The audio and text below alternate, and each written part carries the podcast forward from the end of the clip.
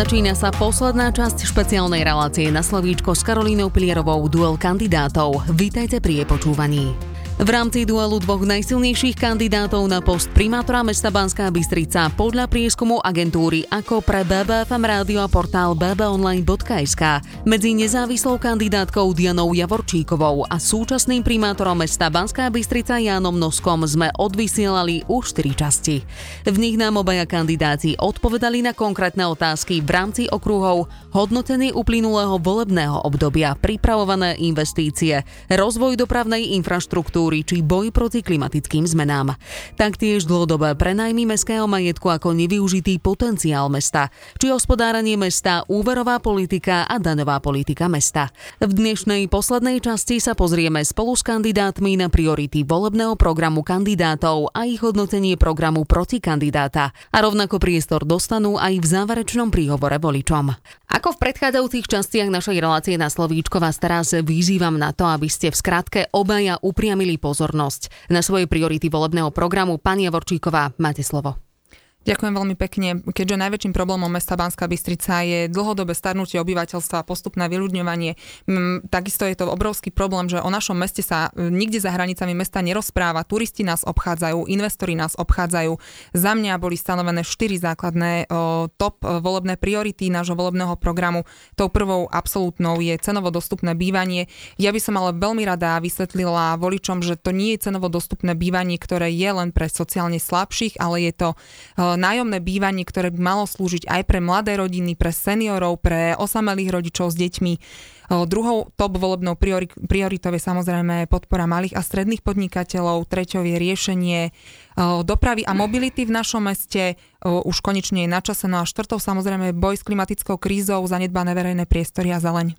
Vy vo volebnom programe komunikujete teda zámer podpory nemotorovej dopravy, taktiež podpora cyklodopravy. Je toto dosť obšírne, čiže aké konkrétne kroky plánujete v tomto smere podniknúť? No my v prvom rade potrebujeme vystavať základnú infraštruktúru, pretože inak e, cyklodoprava nebude môcť fungovať, keďže v našom meste cyklotrasy nie sú. Pánosko, aké sú priority vášho volebného programu? Tak priority vychádzajú z potrieb obyvateľov, ktoré vnímame, registrujeme, takže bude to, budú to rekonštrukcie siest chodníkov, mostov, revitalizácia verejných priestranstiev, opatrenia súvisiace s klimatickými zmenami, e, výstavba cykloteras. Naďalej teda budeme pokračovať v obdobie škôlok, škôl, skvalitňovaní služieb pre seniorov, znevýhodnené skupiny obyvateľov.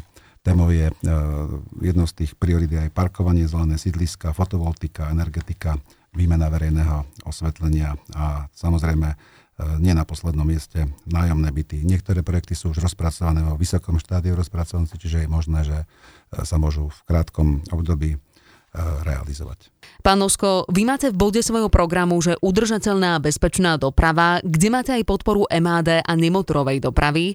V Banskej Bystrici máme ale neklimatizované autobusy. Mnohé sú nekomfortné, ľuďom nejazdia prípojné autobusy, vlaky alebo jazdia príliš málo. Ako chcete ľudí teda motivovať konkrétne, aby využívali tú MADčku?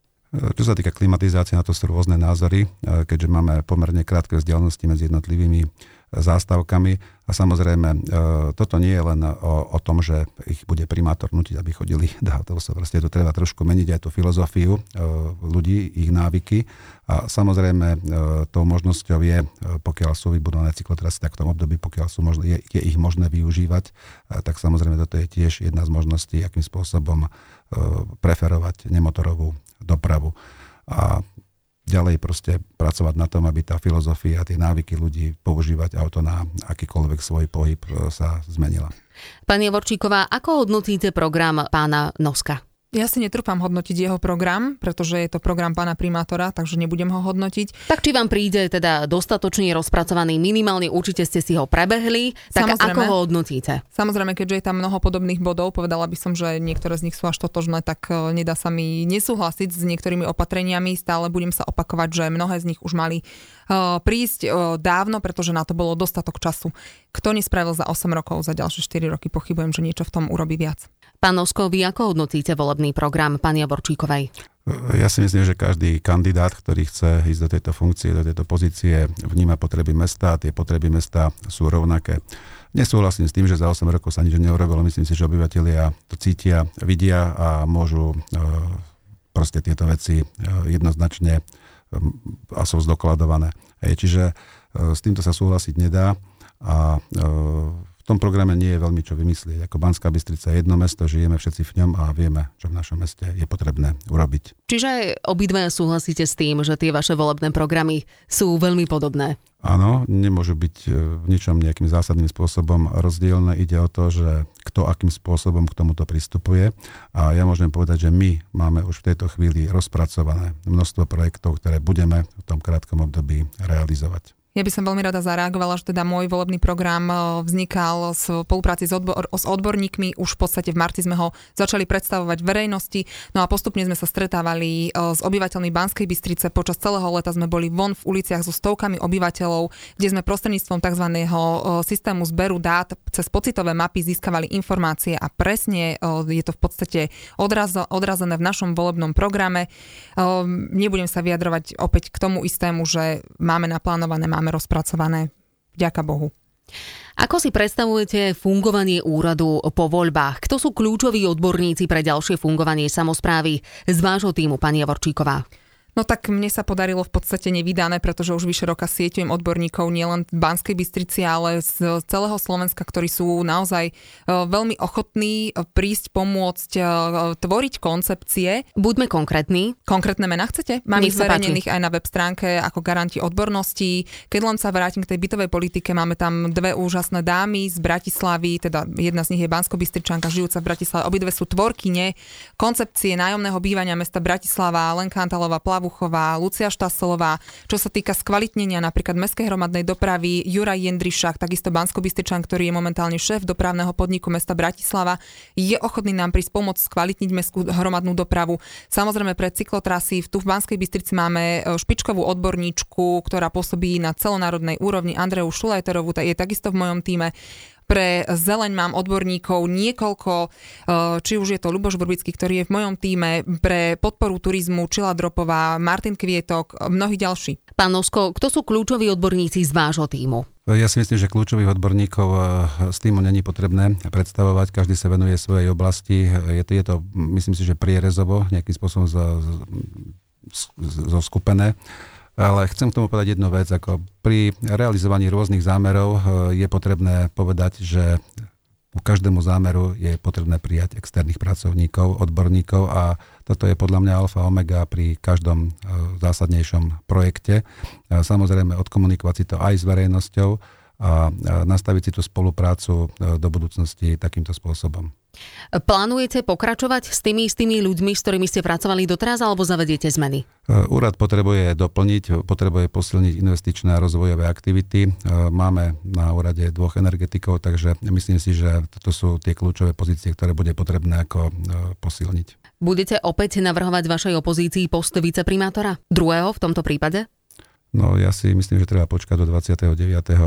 oktobra a po voľbách sa uvidí, pokiaľ teda budem úspešný, tak sa budem rozhodovať na základe aktuálnych výsledkov. To ste mi veľmi diplomaticky odpovedali. Predpokladám ale, že pred voľbami približne týždeň už máte nejakú predstavu. No nie, nemám. Pani Javorčíková, chcete zareagovať? Ja by som veľmi rada ešte teda k tomu mestskému úradu a k nejakému uh-huh. prípadnému uh, obsadzovaniu pozícií, pretože počúvam z rôznych strán, že ako vo veľkom idem prepušťať, keď prídem na mestský úrad. Nie je to pravda, nemusíme vôbec strašiť zamestnancov. Ja si myslím, že na mestskom úrade uh, robí množstvo kvalitných ľudí, ktorí potrebujú naozaj len uh, veľmi dobré kreatívne a hlavne odborné vedenie a nie politické. Takže treba hlavne veľmi dobre pracovať s týmito ľuďmi, ktorých tam máme a ako povedal pán primátor, doplniť tie chýbajúce pozície. Prechádzame na zhodnotenie volebnej kampane. Pánovsko, vašu volebnú kampaň manažuje agentúra, ktorá bolo doposiaľ vynaložená väčšina z celkových výdavkov, ktoré boli ku 16. oktobru. V sume 56 tisíc eur. Nie všetky výdavky zverejnené na transparentnom účte sú zretelne definované. Z vlastných zdrojov, respektíve zo zdrojov rodiny, ste vložili do kampania 40 tisíc eur, zvyšok príjmov tvoria dary. Váš volebný účet s výdavkami a príjmami je ohodnotený vyše 67-percentnou trans transparentnosťou. Čo na to hovoríte a ako vo všeobecnosti hodnotíte aj túto volebnú kampaň?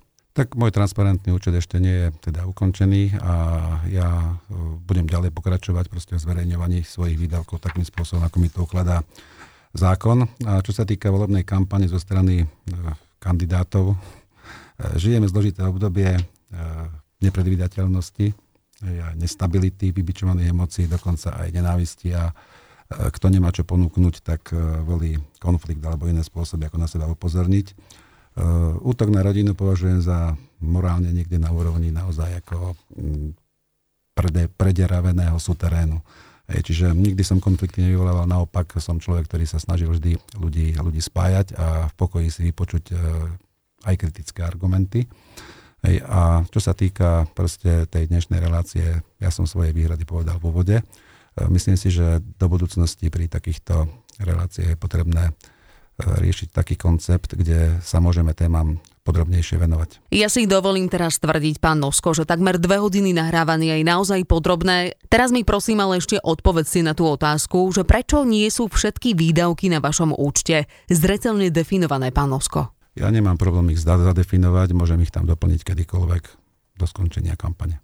Pani Vorčíková, vy vediete najtransparentnejšiu volebnú kampáň. Váš transparentný účet je prehľadný a tiež označený za najviac transparentný stránkou Transparency International Slovensko. Na účte je evidovaných vyše 100 darcov a preto patríte ku kandidátom s najvyšším počtom darcov. Do 16. oktobra ste na kampaň minuli takmer 30 tisíc eur, zvyšok vám prispeli darcovia. Vaša kampaň je ďaleko menšia ako pána Noska. Ako hodnotíte jej priebeh? No ja by som hlavne veľmi rada povedala, že ju vediem už vyše roka a minula som polovicu prostriedkov ako súčasný primátor, ktorý podľa mňa na základe výsledku svojej práce by ani nemusel toľko investovať do kampane. Uh, za mnou stojí úžasný jeden tím načencov, ľudí, ktorí vnímajú to, že Banska Bystrica je unavená, je zaspatá, je priemerná a potrebujeme ju spoločne zobudiť. A títo ľudia, verte tomu, že robia niekoľko hodín denne už vyše roka na mojej kampani. Všetko to samozrejme bude eh, vyučtované ako nefinančné, eh, nefinančný eh, dar v rámci vyučtovania volebnej kampane, takže tie predpokladané náklady napríklad na túto dobrovoľníckú prácu sú okolo 15 tisíc eur, ktoré môžeme k tomu pripočítať ako nefinančné plnenie. Veľmi som im za to vďačná, pretože svedčí to o tom, že v Banskej Bystrici žijú ľudia a nie je ich málo, ktorí vidia Banskú Bystricu ako rastúce, rozvíjajúce sa mesto, mesto, ktoré má budúcnosť a ktoré by malo konečne sa zobudiť a malo by e, patriť budúcnosti. Pán Nosko, prečo taká veľká kampaň? Ja si nemyslím, že je veľká, je normálne štandardná. Myslím si, že e, v tej kampani je potrebné ľuďom občas aj pripomenúť to, čo sa v meste zrealizovalo a podrobnejšie informovať aj o tom, e, kto sú podporovatelia, kto kandiduje, približiť im tie osoby a samozrejme približiť im aj volebný program. Vy máte aktuálne teraz v týme dokonca aj človeka, ktorý vám bol protikandidát e, v minulých volebných obdobiach. Už teraz, e, teraz vlastne všetky nejaké, nejakú kritiku, ktorú voči vám mal, tak ako to spolu teraz komunikujete? No, Prečo toto... taký veľký zvrat tam nastal? Je to otázka na neho a myslím si, že je pochopenie toho, že naozaj sme uh, viedli to mesto dobre, takže sa rozhodol pridať. Nastáva teda čas na záverečný príhovor voličom. Obaja budete mať k dispozícii 60 sekúnd. Je na vás, v akom rozsahu ich využijete. Pani Javorčíková, váš priestor, nech sa páči. Niekedy je jednoducho čas na zmenu. V Banskej Bystrici po 8 rokoch práve tento čas nastal. Čo sa za 8 rokov nepodarilo, už sa nepodarí. 29. oktobra sa všetci môžeme rozhodnúť, či naďalej chceme žiť v priemernosti, vo vyľudňujúcom sa meste, alebo chceme rast, rozvoj, viac mladých ľudí, viac práce, krajšie a zelenšie mesto. Máme právo chcieť viac. Bystrišania, prosím vás, 29. oktobra poďte voliť. Posledné prieskumy ukazujú, že až jedna tretina oprávnených voličov nechce prísť k urnám. Aj tento fakt svedčí o tom, že občania strácajú vieru v dobre správovanie mesta. Ja sa ospravedlňujem za to, že vás predchádzajúce garnitúry sklamali. Chcem vás presvedčiť, že politika a riadenie mesta sa dá robiť aj inak. Rozvíjajúco, ohľadu plne ku všetkým občanom, transparentne a hlavne pre budúce generácie – Venujte prosím 10 minút vášho času budúcnosti mesta. Príďte voliť. Ďakujem. Pán Nosko, rovnako poprosím aj vás o záverečný príhovor voličom. Milí bansko príďte 29. oktobra voliť a voľte tým Nosko 2022. My neexperimentujeme, experimentov sme tu mali dosť a vidíme ich následky. Máme za sebou nespochybniteľnú prácu, nespochybniteľné výsledky a ponúkame do zložitého obdobia, ktoré nás všetkých čaká. Ponúkame skúsenosť, stabilitu, spájame odbornosť s odvahou a pracovitosťou, ochotou spolupracovať a spoločne hľadať riešenia. E, poďme spolu voliť, príďte 29. oktobra k urnám. Pani Javorčíková, pán Osko, chcem vám veľmi pekne poďakovať obom za duel, ktorý prebehol v slušnosti a bol korektný zo všetkých strán, za týmto si stojím a napriek pomyselnému predvolebnému boju, ktorý aktuálne vediete, tak sa to nieslo v duchu politickej kultúry, ktorá na Slovensku teda obzvlášť chýba v tejto dobe. Obom ďakujem a všetko dobré. Ďakujeme veľmi pekne za pozvanie. O tej korektnosti mám trošku pochybnosti, ale ďakujem za pozvanie. Prajem pekný večer. Toto bol koniec duelu kandidátov, no dovolte mi predsa len ešte na záver pár slov. Politici by mali bez ohľadu na to, či pôsobia na komunálnej, krajskej alebo národnej úrovni, vždy odpovedať na otázky súvisiace s ich pôsobením a s ich verejnou funkciou. V súčasnej dobe by naozaj nemal byť prípustné, aby si akýkoľvek politik dovolil označiť relevantné a objektívne otázky súvisiace s výkonom jeho funkcie za nekorektné. Ja ako moderátorka tejto diskusie Štúdie reprezentujúce značku BBFM Rádia sa ešte raz a posledný krát vyhradzujem voči takýmto vyjadreniam. Na záver ešte pripomínam, že voľby sa uskutočnia v sobotu 29. októbra, kedy sa volebné miestnosti otvoria o 7. a zatvoria už, a to je výnimka oproti voľbám z minulosti o 20. hodine. Toto bola posledná časť predvolebných diskusí. Ďakujem vám za pozornosť. Prajem šťastný výber tých správnych kandidátov. Majte sa pekne.